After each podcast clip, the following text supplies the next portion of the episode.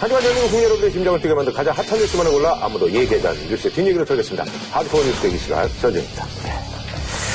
자, 저희가 말이죠. 100회를 아, 맞이했습니다. 거의 이제 방송 한 2년 가까이 했는데요. 2년 전이 아, 생각이 나네요. 예. 사실 그때 아무도 주목하지 않았고. 하지만 대한민국 국민 여러분들의 심장을 벌떡 뛰게 만든 뉴스의 뒷이야기를 털겠습니다. 하드코어 뉴스 깨기 시간. 썰전! 자, 오늘 썰전. 뭐, 어떠세요? 만나 뵈니까. 솔직히 말씀드리면 이거 한다 그래가지고 처음 인터넷으로 찾아서 아, 알아가지고 그래요? 안 되네요. 20회를 너무 세게 해가지고 음, 20회 세겠나요? 20회 때는 뭐 막 상도 주고 막 그랬었잖아요. 음, 그 당시에 뭐 저희가 이제 뭐 미래가 없었으니까요. 예. 언제 뭐 어떻게 될지 몰랐으니까. 저희가 말이죠. 드디어 20회를 네. 돌파를 했습니다. 예. 의원님이 저희 썰전에서 최다 언급자로 기록이 됐습니다. 그래서 강 변호사님한테 또 뭐 같은 뭐 또 정식의 또 동료로서 한마디 좀 부탁드리겠습니다. 앞, 앞으로도 계속 잘, 그, 저기, 잘 나가시기 바랍니다. 퇴장 기간 웨이팅상 이렇게 되고 우리 썰전 20회 이제 20회가 앞으로 200회가 될 때까지 계속 힘차게 발전하시기를 마음으로 빌겠습니다. 화이팅! 사실은 저희가 어, 뭐 여야 지금 뭐 대선 그 어떤 잠룡들을 아, 저희가 좀 섭외를 하려고 했습니다만 아, 그분들이 또 여러 가지 또 알력이 있더만요.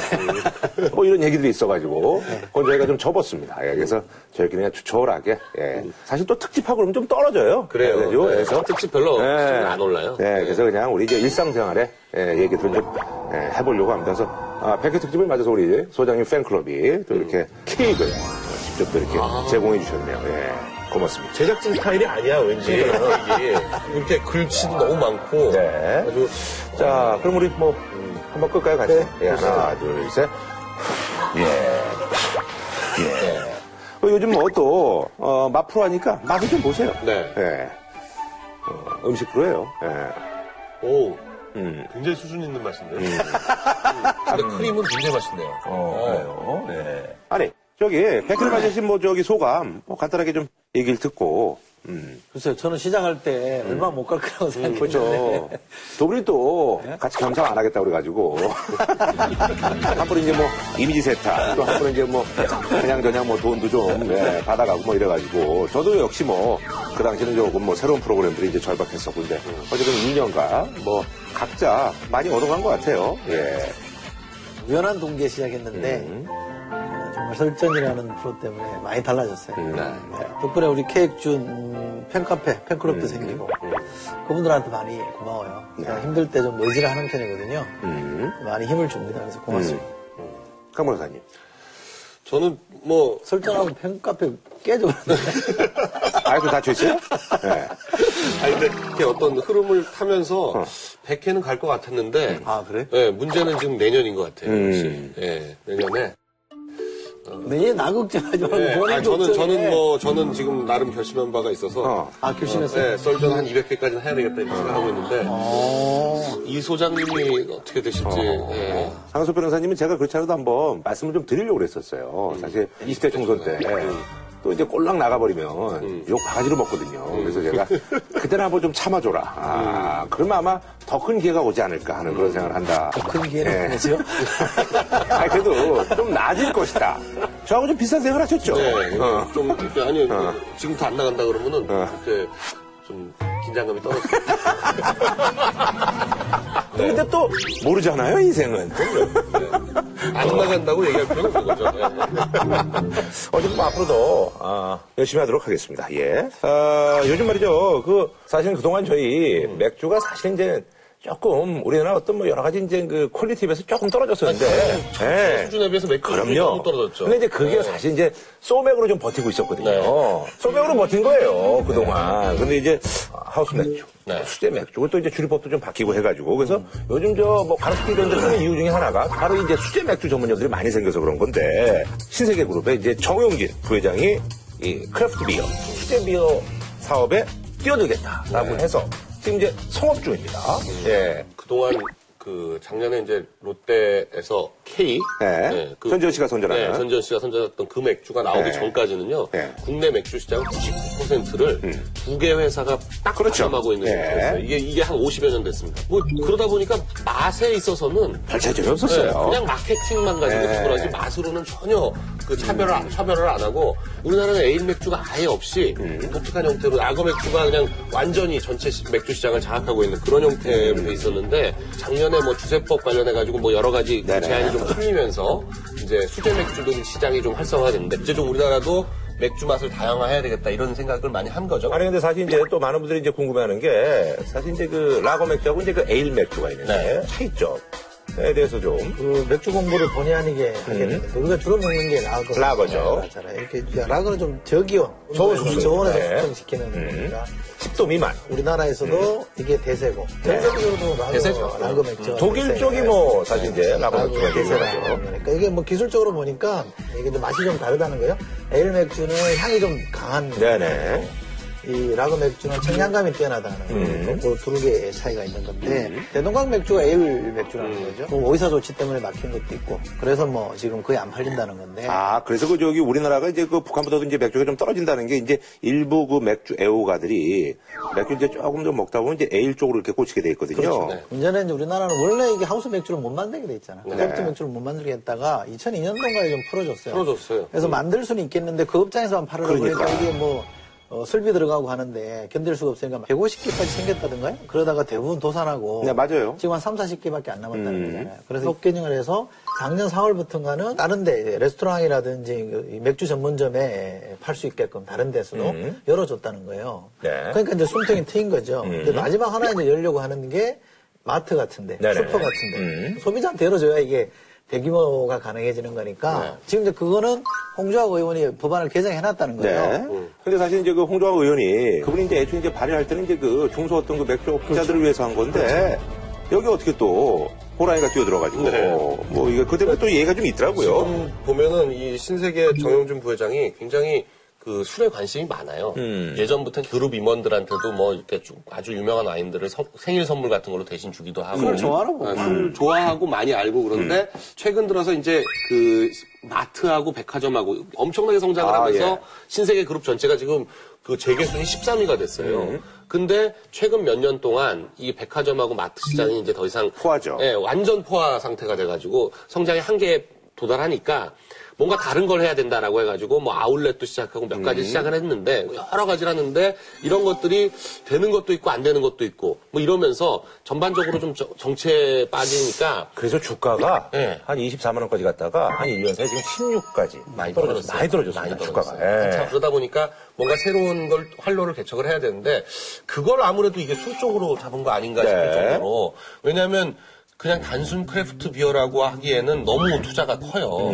여기 위치가 지금 고속터미널 있는 데인데 음. 네네. 음. 400평 넘는 매장이니까 굉장히 크고 그리고 딱 저도 가봤는데 워낙 아, 가봤어요? 예, 워낙 오. 워낙 사람들이 많이 얘기하니까 가봤죠. 가봤는데 매장 규모에 비해서는 좌석수가 그렇게 많지 않고요. 음. 그래가지고 줄을 1시간, 2시간 서서 기다려야 되고 그런데 안주는 별게 없어요. 그냥 햄버거하고 chips, 그러니까 French fry라고 해야 될까요? 뭐 그런 종류 몇 가지 음. 아주 단순한데 맥주는 거기서 이제 그 브루어리 하는 그게 이제 8개가 딱 놓여 있어요. 그 직접 에일 맥주를 만드는군요. 만들어. 예. 만드는데 만든 걸 세 종류를 내놓고 그외 병맥주가 한 10여 종 있어요. 근데 아. 그 병맥주들도 흔한 맥주가 아니라 에일. 굉장히 특이한 맥주들. 그러니까 맥주들이 딱 가서 보면 우리가 아는 맥주가 하나도 없어요. 네. 그러니까 와바 이런 데서 파는 세 개의 맥주 그런 데 있는 맥주는 없어요. 거기는. 근데 에일 맥주는 그 독하더라고요. 도수가 굉장히 네. 많이 있어서요. 독해요. 저는 네. 맥주가 몸에 잘 안 맞아요. 음. 설사하시는구나. 그렇지. 맥주 먹고 나면 설사를 하더라고요. 좋은 얘기예요. 아니, 그러니까 이게 조국 교수랑 이렇게 술 먹을 자리에 있었는데, 맥주집 전문점에서 만났거든요. 근데 난 맥주 먹으니까 속이 안 편하더라. 그랬더니, 그러면 라그 쪽을 먹지 말고, 에일로? 에일 쪽으로 먹어라.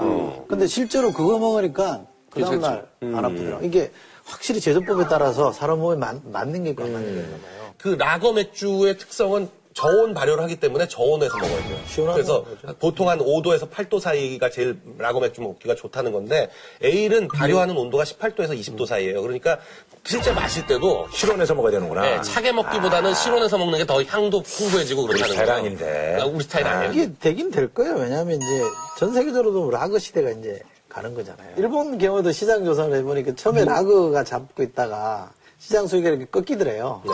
그래서 이 craft 맥주가 생기기 시작하면서 다시 맥주 시장 점유율이 올라가기 시작했다는 걸 보면 이제 똑같은 맛을 가지고 승부 보는 건 시대는 이미 지나갔다. 조금씩이라도 다른 걸 추구하다 보니까 환경적으로 맥힐 시대가 시점이 왔어요. 아니 커피도 마찬가지 아니겠습니까? 점점 넓어진다는 거예요. 시장이. 처음에 뭐 이제 뭐 믹스 커피 먹다가 뭐 먹다가 이제 다 이제 뭐 드립 먹는 거 아니겠어요? 그러다가 이제 조금 이제 뭐 루아기니 뭐 이런 거 찾고 그러는 거 아니겠습니까? 그렇처럼 딱 그렇게 하는 거예요. 예. 아니 그러나 사실요. 이번에 이제 그 정용진 뭐 사실 그 이병철 회장이 이제 외손자 아니겠습니까? 근데 이제 이병철 회장이 예전에 이제 양조장을 이제 운영을 하시다가 사업체가 좀 커지면서 이제 술 장사는 안 한다. 해가지고 이제 그동안 사실 뭐 보너가식으로 많은 데 이제 뻗쳤습니다만 사실 온갖 걸다 하는데 예, 술은 안 했어요. 술은 안 했어요. 근데 이제 아, 이번에 삼성과 어떤 그 불문율을 깬 행보에 이제 관심이 집중되고 있는데 요게 뭐 다각적인 포석 아니겠습니까? 맥주 시장은 유통이 없으면 안 돼요. 그렇죠. 아, 그러니까 좋은 맥주도 유통 네트워크가 없기 때문에 못 들어가거든요. 근데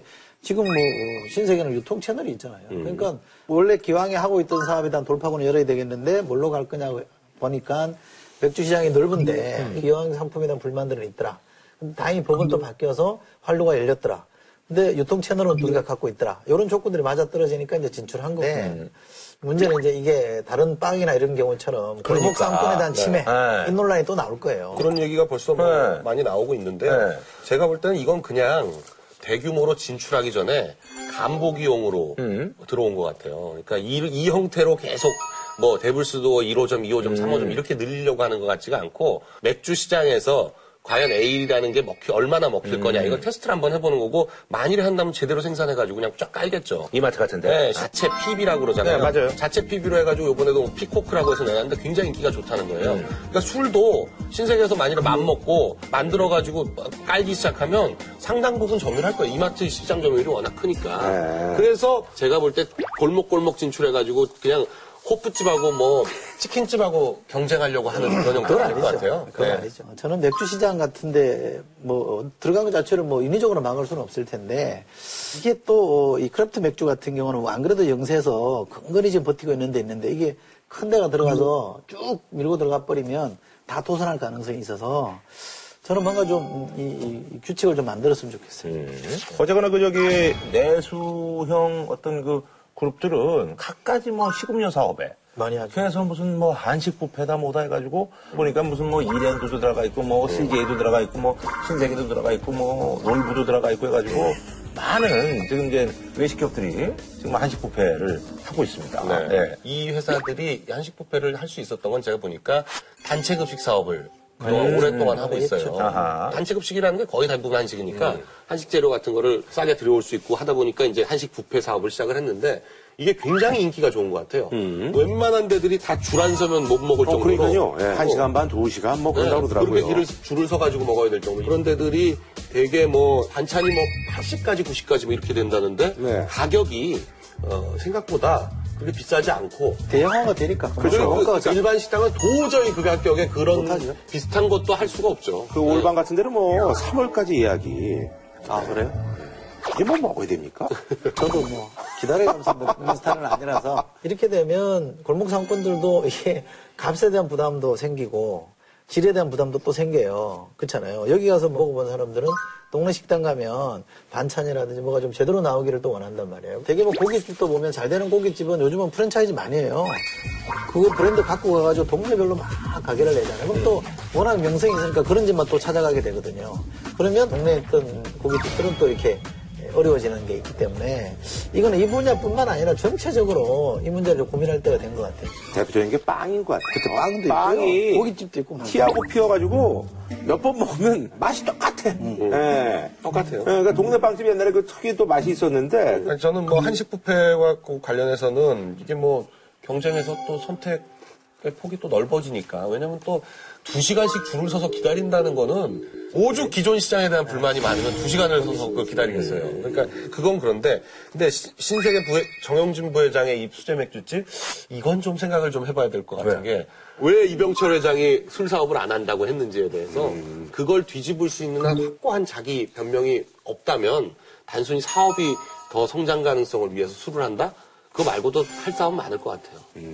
그 정용진 부회장이 낸그 술집 이름이 Devil's Door잖아요. 네네. 악마의 문이잖아요. 이게 골목 상권으로 들어가면 소규모 어, craft 맥주를 하는 집이라든지 맥주집일 경우는 정말 그 사람들에게는 Devil's Door예요. 그렇죠, 그렇죠. 본인한테는 Angel's Door가 될 수 있지 모르겠지만 예. 아니 미국 그 맥주협회가 craft 맥주의 정신을 몇 개로 정해놓은. 있는데 그 중에 하나가 보니까 그런 거예요. 기부 및 뭐 자원봉사, 어, 스폰서를 많이 하고 그래서 지역사회와 긴밀하게 유대를 맺어라. 이런 게이 craft 맥주의 정신으로 제시한 게 있기 때문에 이런 것도 좀 충실히 지켰으면 좋겠어요. 예, 알겠습니다. 많은 분들뿐만 아니라 지금 정부에서도 이것 때문에 지금 네. 이게 지금 가장 큰 문제잖아요. 이게 한 5% 까먹은 거고 이게 또 폭발력이 또 엄청납니다. 예. 이게 뭐 단기간에 끝날 문제 같지가 않은데 우리가 이제 흔히 이제 뭐 직장인분들이 이제 13월의 보너스라고 해서 이제 평상시에 이제 뭐 세금 많이 냈는데 그 좀 정산 받고 나면 또 이렇게 좀 환급 받고 뭐 이러던 시절이 있었는데 이게 이제 바뀌어가지고 이제 울상이 됐습니다. 13월에 오라통 연말정산 괜찮아요. 많이 놀랬죠? 네. 입니다. 저 장소미가. 네. 어, 로봇 예. 연기. 예.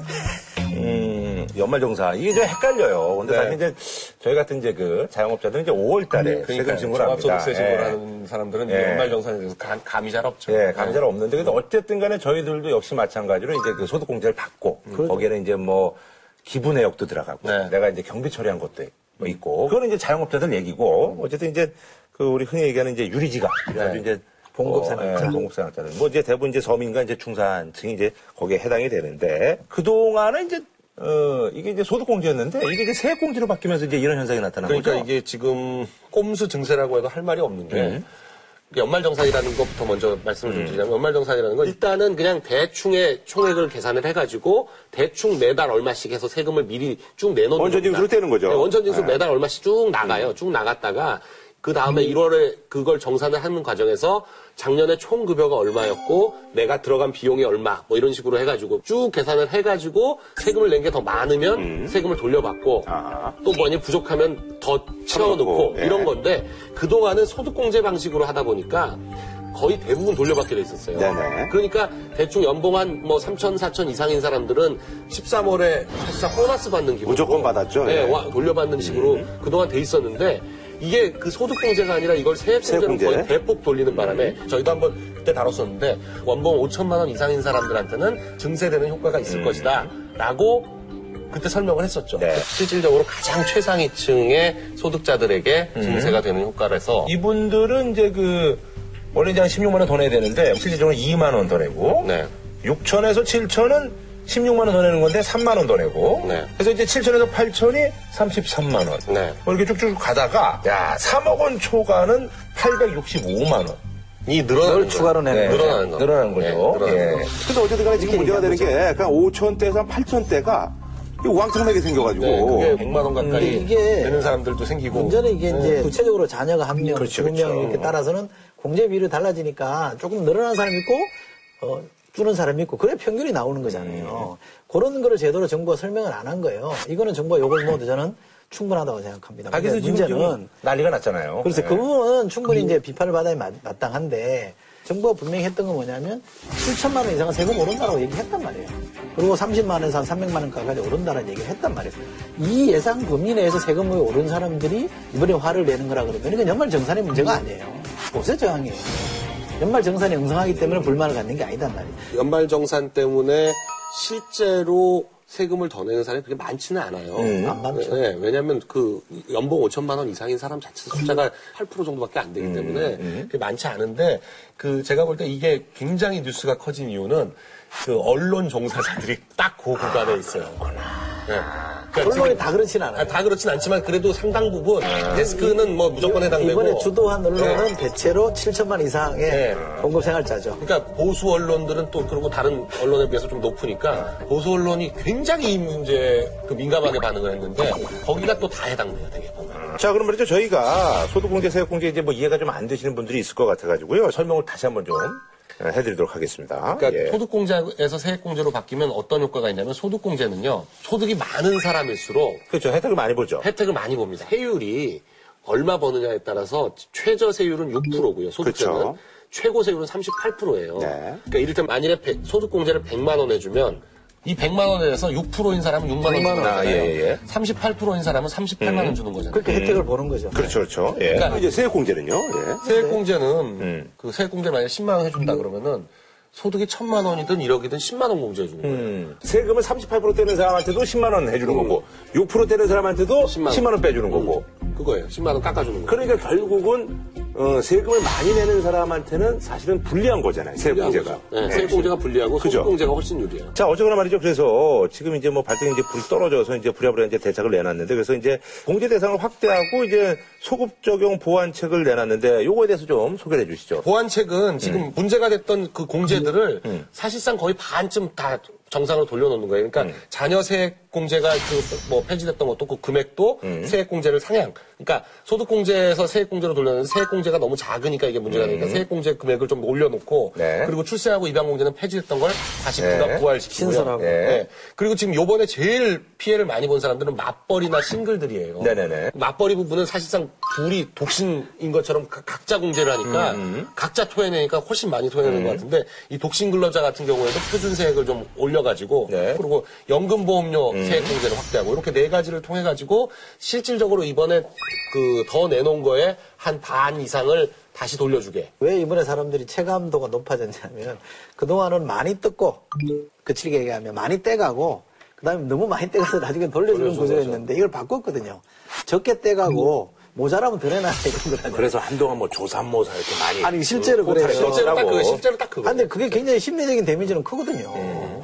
여러 분 나눠서 뜯어가는 게 더 부담은 덜 하잖아요. 근데 이걸 바꿔버렸거든요. 그러니까 굉장히 심리적 부담이 큰 거예요. 그러니까 사람들이 화를 내는 건 당연하다고 생각해요. 게다가 이제 4월에 돌려주겠다는 거예요, 대체적으로. 4월 29일 날 재보궐선거 있지 않냐. 그러니까 이게 정치적 바람을 좀 타고 있다. 그렇게 보니까 사람들이 더 좀 화를 내는 문제니까 보완 대책을 만드는 거는 워낙 이제 민심이 사나워졌으니까 하는 게 필요해요. 자녀 공제 이런 것들, 자자녀 공제 이런 것들이 없어졌단 말이에요. 그러다 보니까 실제로 내가 예상했던 것보다 더 나오는 사람들이 생겼어요. 그거는 예외적인 케이스이기 때문에 그 부분에 대해서는 정밀하게 또 계산해서 세금이 안 오르게 정리해주는 건 좀 필요하다고 봐요. 특히 싱글, 우리 인마 싱글 세라고 얘기하는 거. 자녀 없는 단독 가구, 개인의 경우 그런 문제가 있잖아요. 근데 문제는 고소득자일수록 세금 더 내게 하는 이 구조. 이걸 다시 환원하는 건 안 된다 이 말이죠. 나 이러면 연말정산에 200만 원씩 300만 원씩 토해내는 거 세금 올라갔다는 얘기잖아요. 이걸 만약에 없던 걸로 해버리면 이건 완전히 백지화 되는 거다 이 말이지. 보완이 아니라. 그러니까 싹 이런 바람을 타고 이제 약간 고소득자들이 그런 조세 식으로 이제 조세 싹 저항. 이렇게 이제 그 이건 조세 저항이에요. 아, 숟가락을 얹으려고 하는 그런 또 그러니까 조세 저항과 어. 부실 행정에 대한 불만 표출이 섞여 있는 거야. 아. 전체적으로 다 세금 늘어느냐 그건 아니다는 거죠. 그런 점에서 보면 어, 이번에 대상이 몇 명인데 그 중에 어느 정도 세금이 늘었다는 걸 알려주고 대책이 나와야 되잖아요. 몇 명의 손해를 얼마나 받는지도 카운트도 안 하고 여론조사라는 거가 떨어지는 것 때문에 놀래가지고 화들짝 뭔가 급하게 대책을 해놓은 거거든요.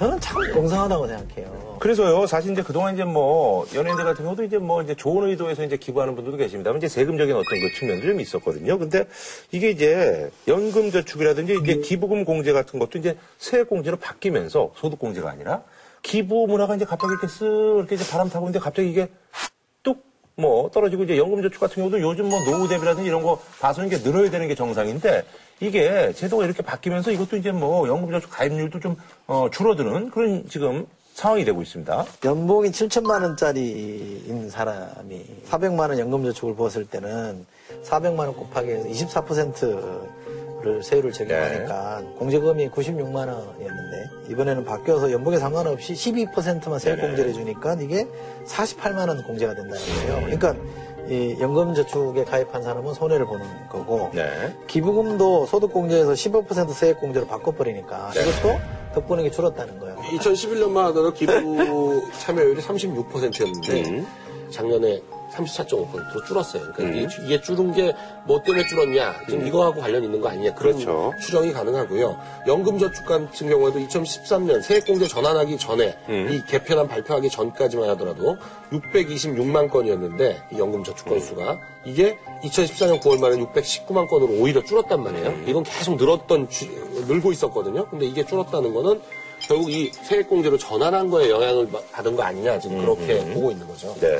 아니, 근데 이제 공제도, 근데 약간 또 형평성에 어긋나는 그런 공제들도 있어요. 그래서 학자금 같은 경우도, 이건 좀, 이건 좀 이상하더라고요. 부동산 대출은 공제를 해주는데 어. 내가 내가 직접 학자금 대출 받은 거는 안 해준다는 거예요. 워낙 주거 문제가 심각하니까 부동산 대출의 경우 해줄 수도 있다고 봅니다만 음. 우선순위를 보면 이게 더 먼저인데 이게 좀 뒤바뀌어 있어서 사람들이 화를 내죠. 그렇죠. 내가 저 대학교 때 빚진 걸 먼저 까야 되는데. 그럼요. 예. 요즘 대학 나설 때부터 빚쟁인 사람들이 제법 많아요. 굉장히 많습니다.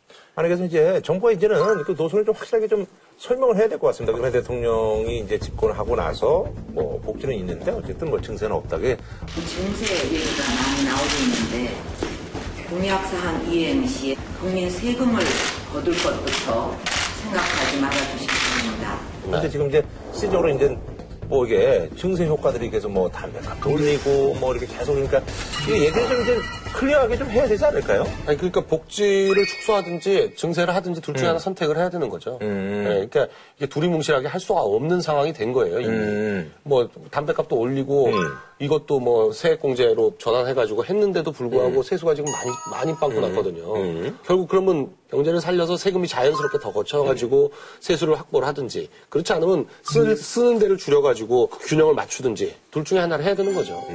아니 그러면 개인적으로 이제 아 그냥 증세가 있다 이렇게 얘기하는 게 아니 나아요? 복지를 줄여야죠. 아 복지를 줄이자. 네, 복지를 줄여야죠. 지금. 아 복지를 네. 줄여야 된다. 음. 그러니까 증세 없는 복지라는 것에 저는 음, 어, 답이 없다. 이걸 바꿔야 돼요. 증세 있는 복지로 바꿔야 됩니다. 그러니까 세금 올리는 문제는 워낙 예민하게 문제이기 때문에 이게 저- 한 정치 세력만 주장하면 선거 때 손해나기 때문에 안 하려고 그러거든요. 그런데 정치권이 공이 이 문제에 대해서 합의를 하면 얼마든지 가능하잖아요. 그러니까 저는 증세 있는 복지로 가야 되는데. 증세 있는 복지 여기는 아, 증세도 없고 복지도 줄여야 된다. 강변 주장은 뭐냐면 정세 심표 찍고 없는 복지 이렇게 되는 거예요. 정세 없는 복지에 심표를 하나 찍은 거야. 증세는 증세인데 정세는 안 하진 않아. 이미 정세가 됐잖아요. 근데 복지 줄이자 그러잖아요. 그러면 감세로 돌아오는 게 아니라 없는 복지가 생기는 거예요. 그러니까 저는 이건 안 된다고 생각합니다. 아니 근데 그 모든 게 다 이렇습니다. 그 모든 사람한테 돈 걷어가 증세 걷, 세금 걷어가지고 내가 쓸 테니까 이렇게 하겠다 그러면 사람들이 못 믿어요. 이 때문에 제일 확실한 거는 수혜자한테 도- 요금 걷는 게 제일 확실합니다. 필요로 해서 쓰는 사람들이 적절한 요금을 내고 거기에 맞춰가지고 스- 그 서비스의 질을 올리고 이런 방식으로 가야지 그러면 국가가 관여할 필요가 없어요. 이거를 내가 다 걷어가지고 전부 다 관리하겠다? 그러면 그런 정부는 그 결국 나중에 가서 무능해지고 그리고 제대로 하지도 못하면서 돈만 많이 뜯어가고 결국 그렇게 될 수밖에 없어요. 유럽의 복지국가가 지금 얘기하신 거는 전혀 다른 모습으로 유지가 되고 있기 때문에 그렇게 생각할 건 아니라고 보고요. 저는 세금 올릴 수 있다고 봅니다. 이게 데이터를 보니까 OECD 평균을 보면 국내 총생산 대비 이 소득세 비중이 8.56이에요. 한 8.6 정도 되는 건데 우리나라가 3.7입니다. 그러니까 너무 낮은 거죠. 그러니까 소득세 비중을 끌어올려야 되는 건 맞습니다. 그런데 빠지고 못 빠지고 못 그렇죠. 빠지고 그러면 전체 근로소득자의 세금을 다 끌어올리는 건 저는 무리가 있다고 봐요. 지금은 그걸 요구하면 정말 조세저항이 일어나기 때문에 아까 우리 말씀드렸던 7천만 원 이상의 세금을 올리는 게 중요한 게 아니라 저는 과표를 신설해야 돼요. 그 위에 올라가서 정말 고소득자들 세금 새로 지금 1억 5천까지인가요? 1억 5천부터 38.5%인가 그러니까 더 올려서 40% 50%까지 끌어올리면 되거든요. 아예 높은 구간 하나 새로 만들면 돼요. 전체 소득세를 끌어올리는 거는 이른바 세금이 내한테 재분배된다. 재분배 효과가 있다는 걸 확인될 때까지 기다려야 되고 우선은 과표 구간을 높은 단위에서 끌어올려가지고 더 소득세를 올려야 되는 건 맞습니다. 그 자영업자들이 이제 사실 이제 소득세 탈률이 이게 뭐 30% 가까이 되니까 추정인데 예. 네, 더될 수도 있죠. 이건 이제 사업소득세인데 네. 사업소득은 사실 고소득 자영업자들 중에서 탈루하는 사람들이 많기 때문에 그렇죠. 거기서 얼마나 도대체 있는지 그러니까 그, 게 이제 소위 말하는 소위 지하 경제거든요. 그런데 그, 그 월급쟁이들은 뭐 월급이 100% 노출이 되다 보니까 방송하는 사람도 마찬가지예요. 그렇죠. 예. 뭐 저희 그 방송하는 사람들도 뭐 네. 방송국에서 나오는 돈들 이런 거는 뭐 명백하게 되는 거니까 탈루할 여지가 없죠. 그러나 이제 다른 부- 가- 가외 수입들 중에서 좀 있을 수가 있잖아요. 없어요. 하나도 없어요. 없어. 아무것도 없어. 행사를 하면 행사를 해서 돌잔치 이런 거에서 현금으로 아니 받으면 그러니까 누가 날 존재했어. 소득 그 세금 탈루, 소득 탈루, 세금 탈루가 가장 많은 데는 경험적으로 보면 변호사, 의사 이런 데가 이제 고소득 자영업자들이잖아요. 또 하나는 요즘은 이제 그 사교육 분야 에서 스타 강사들은 그렇죠. 그래, 그래. 사교육 게 하나 있고 또 하나는 요즘은 온라인 유통, 온라인 판매들 있어요. 블로그들 있잖아요. 파워 블로그들 이렇게 그러니까요. 물건 파는데 통장을 여러 개 차명 계좌 쓰고 막 이런다고. 음. 그게 알려진 얘기로는 그래요. 여기도 사실은 탈루가 제법 된다. 여기 요즘 돈 버는 사람도 많잖아요. 시장이 커졌죠. 그렇죠. 그러니까 이런 데를 집중적으로 해서 세금, 세원을 새로 확보하면 되거든요. 그러면 봉급 생활자들도 불만이 좀 줄어들어요. 지금 뿔따고 많이 나 있잖아요. 한 줄로 평가 부탁드리겠습니다. 저는 어쨌든 좀 대통령한테 주문하고 싶은데요. 대통령은 행정부의 수반입니다. 그런데 박근혜 대통령은 행정적으로 제가 볼 때는 너무 무능하다. 이런 문제는 대통령이 행정부를 잘만 이렇게 컨트롤하고 매니지멘트 하면 이런 일이 안 생기거든요. 딴 데 정신 팔지 말고 이런 데좀 좀 집중했으면 좋겠다. 그러니까 유능한 행정가가 되어달라. 대통령에게 주문하고 싶습니다. 네. 이 제목이 괜찮아요. 많이 놀랐죠라고 해서요. 어, 고마해라 많이 놀랐다 아이가. 네, 그래, 그렇게 해요. 그래요, 그렇게. 괜찮아요. 많이 놀랬죠? 네. 고마해라 많이 놀랐다. 자, 사실 뭐 이제 뭐 박근혜 대통령의 지지율이 이제 35%에서 이제 30%까지 떨어졌는데 그래서 청와대에서 사실 아주 깜짝 인사 개편이 있었는데 뭐그 핵심에는 역시 이왕구 원내대표가 총리 내정자로 지목이 됐습니다. 어, 이왕구 총리 내정자 뭐 어떤 분이 좀 간단하게 좀 소개해 주시죠. 네, 이분은 이제 충남 출신이고요. 네.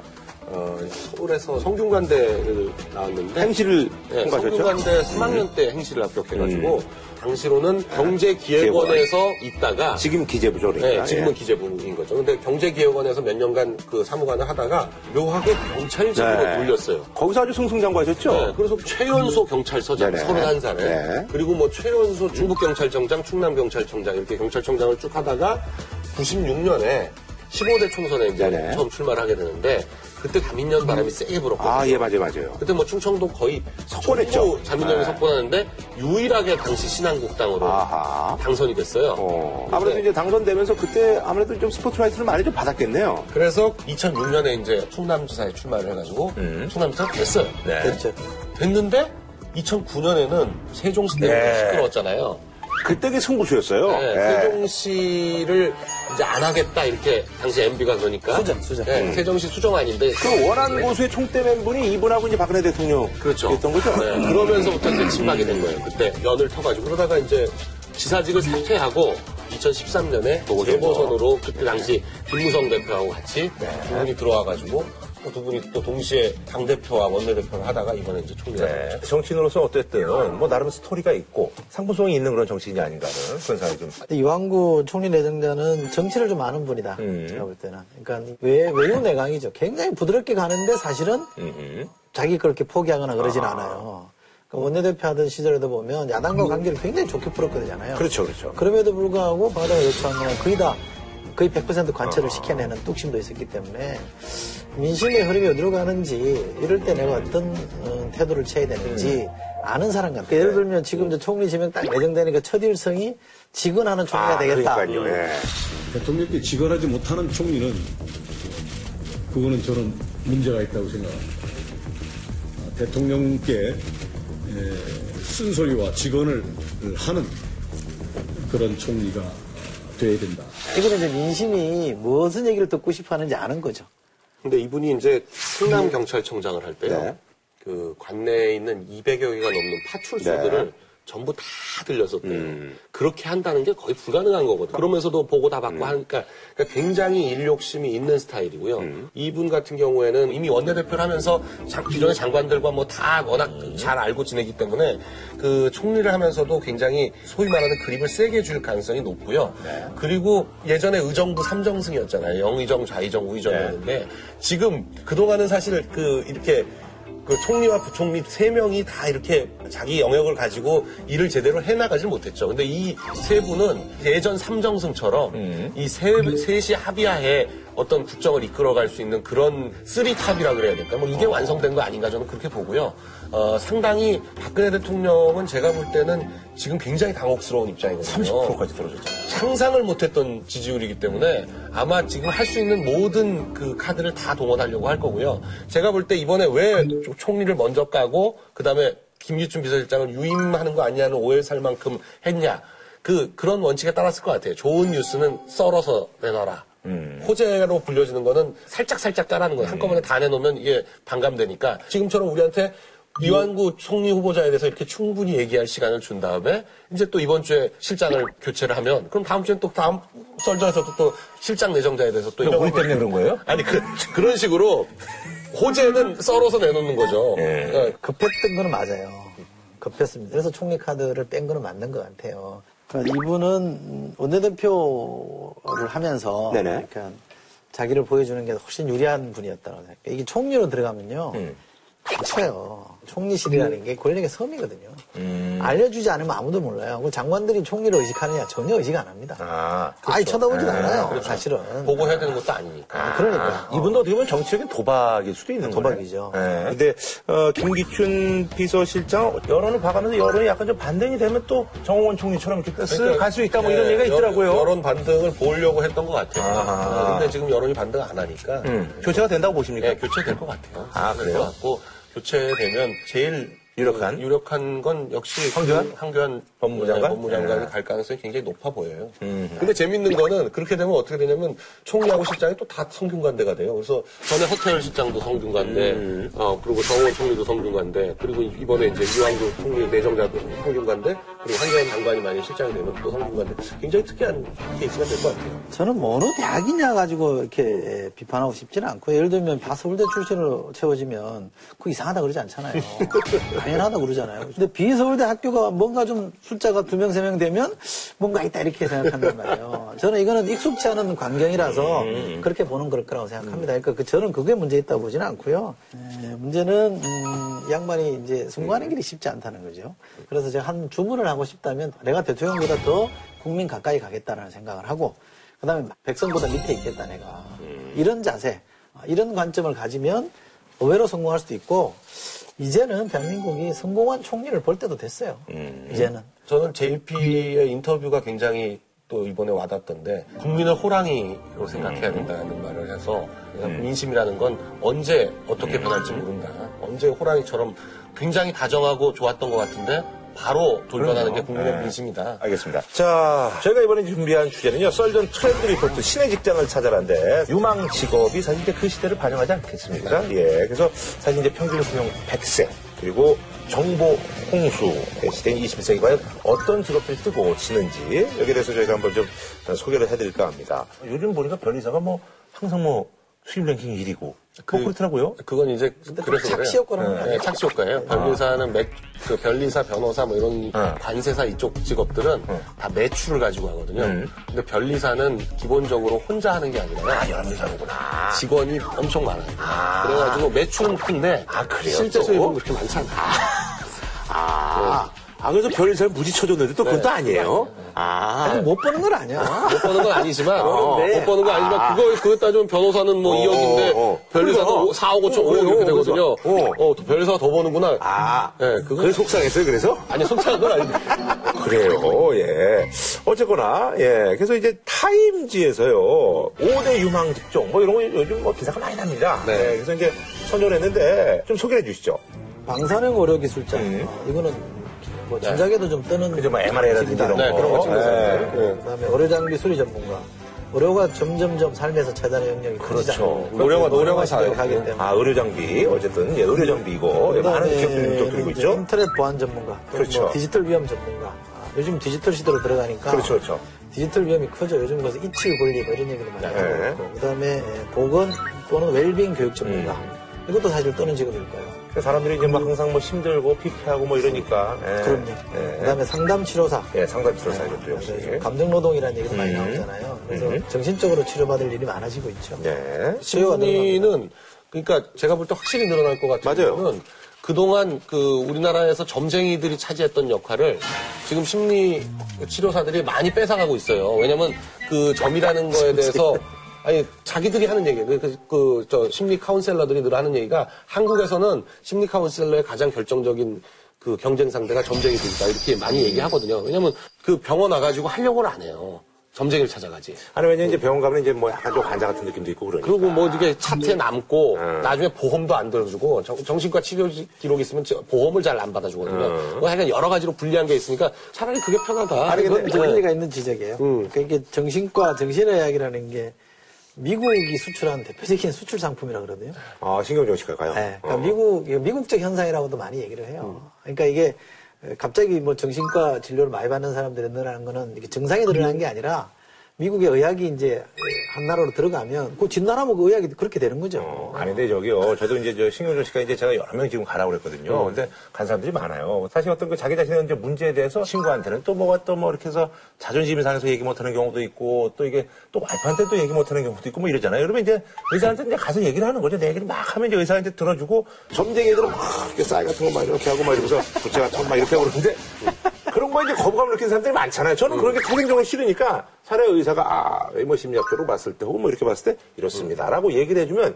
아, 맞아, 맞아. 그렇지. 뭐 그래서 뭐 마음을 좀 결론은 거의 다 아는 얘기예요. 점쟁이, 점쟁이도 그래요. 어, 점쟁이도 그럼. 막, 막못 맞춘다고 그렇게 어. 화가 안 나요. 그냥 그냥 다 것만으로도. 아는 얘기인데 신경전 의사들이 또 얘기를 딱 잘해요. 음. 아주 입담이 좋거든요. 예, 그래가지고 저는 이제 그런 차원에서 이제 그리고 예. 또 특 정 질환 같은 경우에는 특정 약물이 있으니까. 그쵸. 네, 어, 의사들은, 의사들은 하여간 이 심리치료, 정신과 치료 이쪽을 굉장히 전망을 밝게 보더라고요. 그렇죠. 의사, 의사들 사이에서는 굉장히 그렇게 봐요. 근데 이제 네. 그 사람들도 굉장히 그 스트레스를 많이 받는 게 약간 좀 예민한 분들이라 가지고 막 싸우고 그런다고 당신 때문에 말이야 저기 어?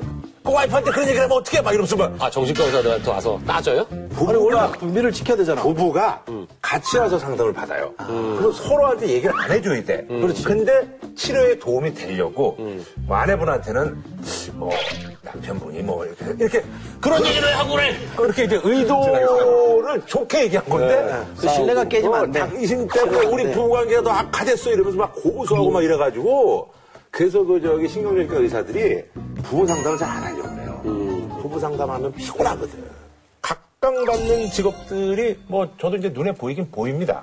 요즘에서 뭐 이제 빅데이터 전문가라든지 그렇죠. 워낙 그 정부의 정부의 그 홍수다 보니까 그 송기령 씨라고 있잖아. 네. 그분. 우리 맨날. 아, 그분 아주 잘 팔려요. 아, 이거 요즘에. 그 분야가 다 잘 팔고. 네. 그분은, 그분은 또 이게 얼굴이 많이 알려져가지고. 빅데이터 전문가. 알아요? 그, 아니, 그, 저, 그룹들 뭐 이런 데서 굉장히 많이 불려가서 뭐 하더라고요. 하는 데 많아요. 응. 저는 그 어디 가서 강연 하나 갔는데 어떤 분이 와서 이렇게 명함을 주더라고요. 근데 명함에 평판 관리라고 돼 있어요. 평판 관리. reputation management라고 있더라고요. 음. 그 나중에 뒤져봐서 이게 뭐지? 그래서 미국에서는 상당히 각광받는 업종이에요. 그 기업들마다 다 있고 왜냐하면 요즘은 인터넷 내가 뭐 흔적을 남기면 인터넷으로 다 검색이 되잖아. 근데 안 좋은 거는 좀 지워야 되고 싶은 욕심들이 생기잖아요. 그럼 이 사람들하고 전문가랑 협의를 하는 거예요. 근데 이 사람들이 잘 안 지워주거든요. 국민 알 권리 차원에서 이건 지울 수 없다 이런 경우들이 있잖아요. 그러면 순이라도 밑으로 집어넣어야 되잖아.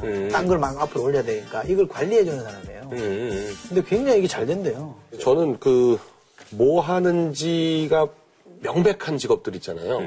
이런 직업들보다는 뭐 하는지 잘 모르는 직업들이 그런 게 더 가능성이 있는 거 아닌가 하는 생각이 들어요. 그게? 예를 그러니까 뭐 의사, 판사, 변호사, 뭐 검사 뭐 이런 사람들은 뭐 하는지가 너무 명백하잖아요.